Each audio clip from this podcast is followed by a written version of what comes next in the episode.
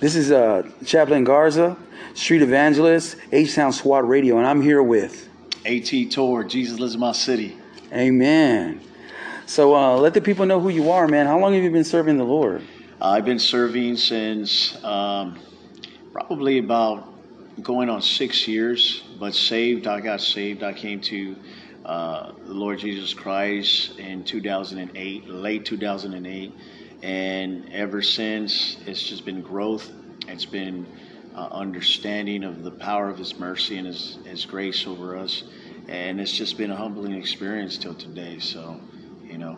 Amen. Yeah, we're right now. We're here in Alice, Texas. We're at the Relentless Conference here, uh, here with the Victorious Frontline Ministries.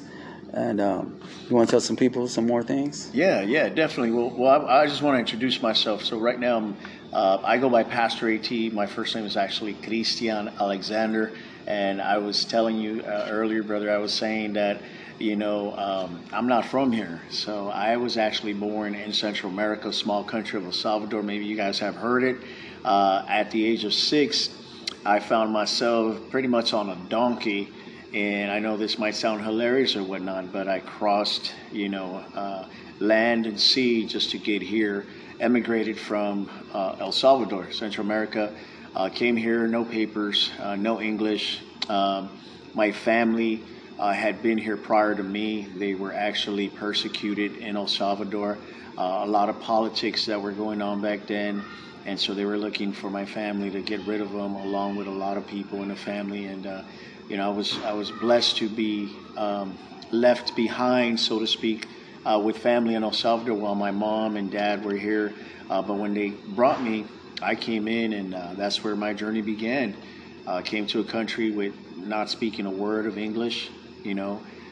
Um, was bullied uh, pretty much the, the first uh, eight years of my life, which were very detrimental.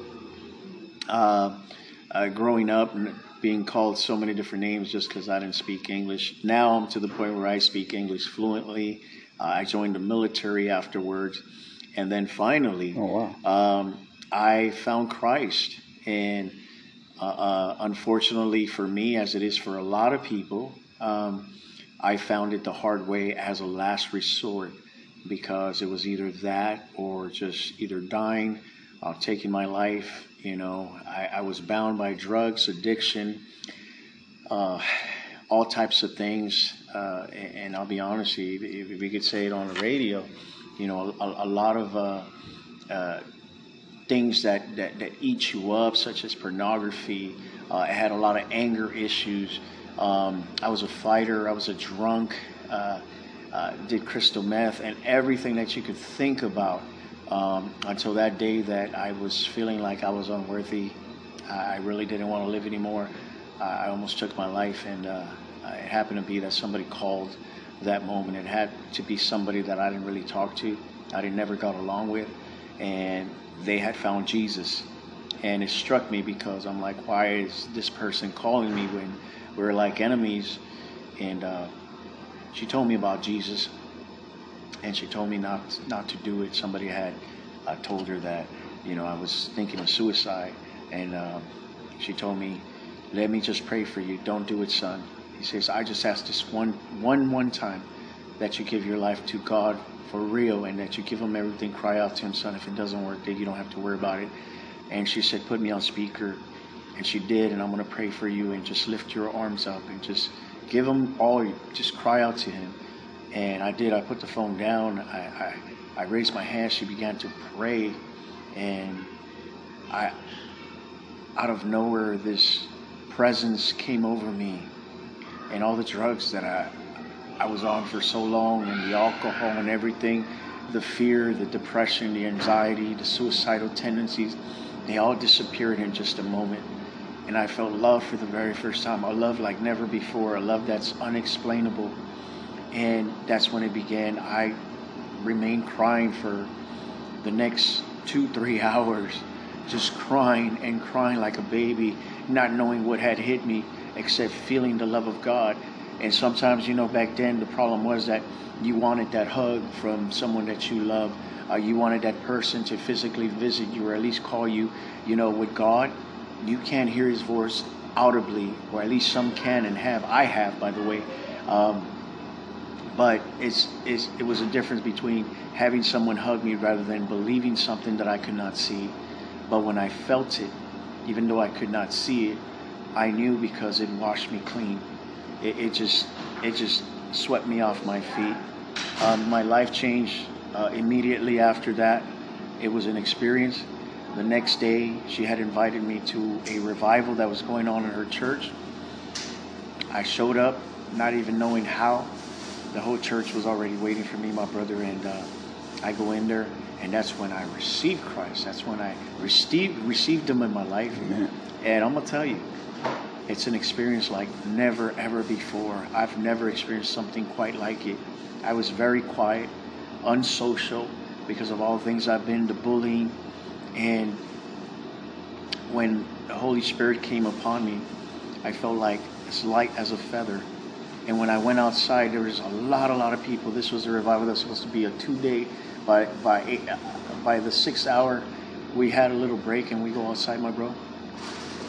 And I started looking at the trees, and it's like unbelievable. I couldn't hold it.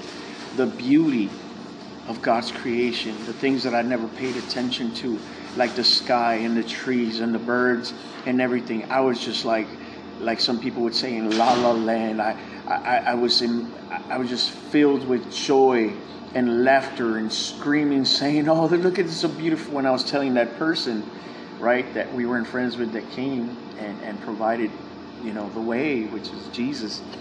I was telling her, "Look at the birds, Tia."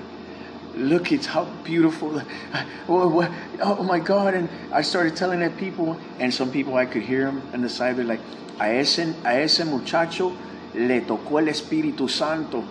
A ese muchacho el espíritu santo el fuego le entró mira cómo está y yo decía sin saber I, would say without even knowing i was like wow this is what life feels like. This is what true living is about.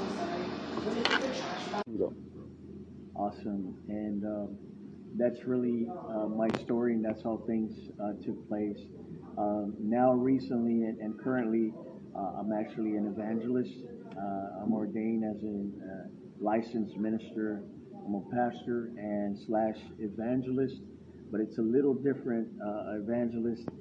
this is an evangelist. I consider myself an evangelist that is open for anything. We have evangelists that uh, go to different churches. We have evangelists that go to the street corners. We have evangelists that go everywhere. And, and I've had the opportunity uh, to go evangelize with some amazing, amazing men of God. Uh, one of them, I'll say his name is Philip Blair. Uh, Philip Blair has traveled pretty much all over the, the world, and uh, uh, we were able. That's awesome, brother.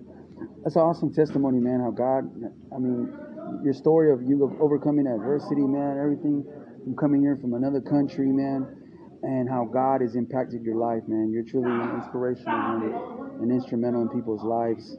And it was an honor to uh, bless you with one of those combat coins, man. Hey, thank you, man. You know, because I mean, you're a soldier on the front line. Come on, All right, God. this is Chaplain Garza and Pastor A2 Tour, and we're out.